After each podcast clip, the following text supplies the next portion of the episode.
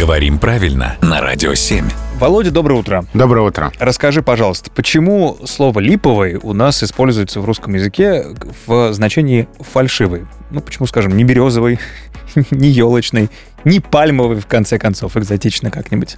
Здесь есть несколько версий э, с разной степенью убедительности. Назову все, а ты выбери, какая тебе больше нравится.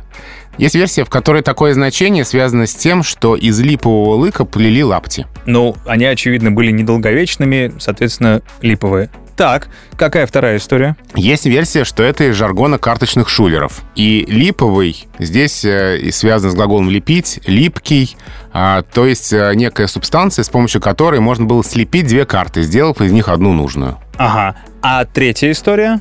Когда еще для утверждения документов использовали металлические печати, Так. а кто-то их подделывал, а, и эти фальшивые печати изготавливались из липы. Вот такие версии приводятся в лингвистических источниках. Но единой какой-то нет. Ну, последняя кажется наиболее убедительной. Ну, как говорили персонажи известного сериала, истина где-то рядом.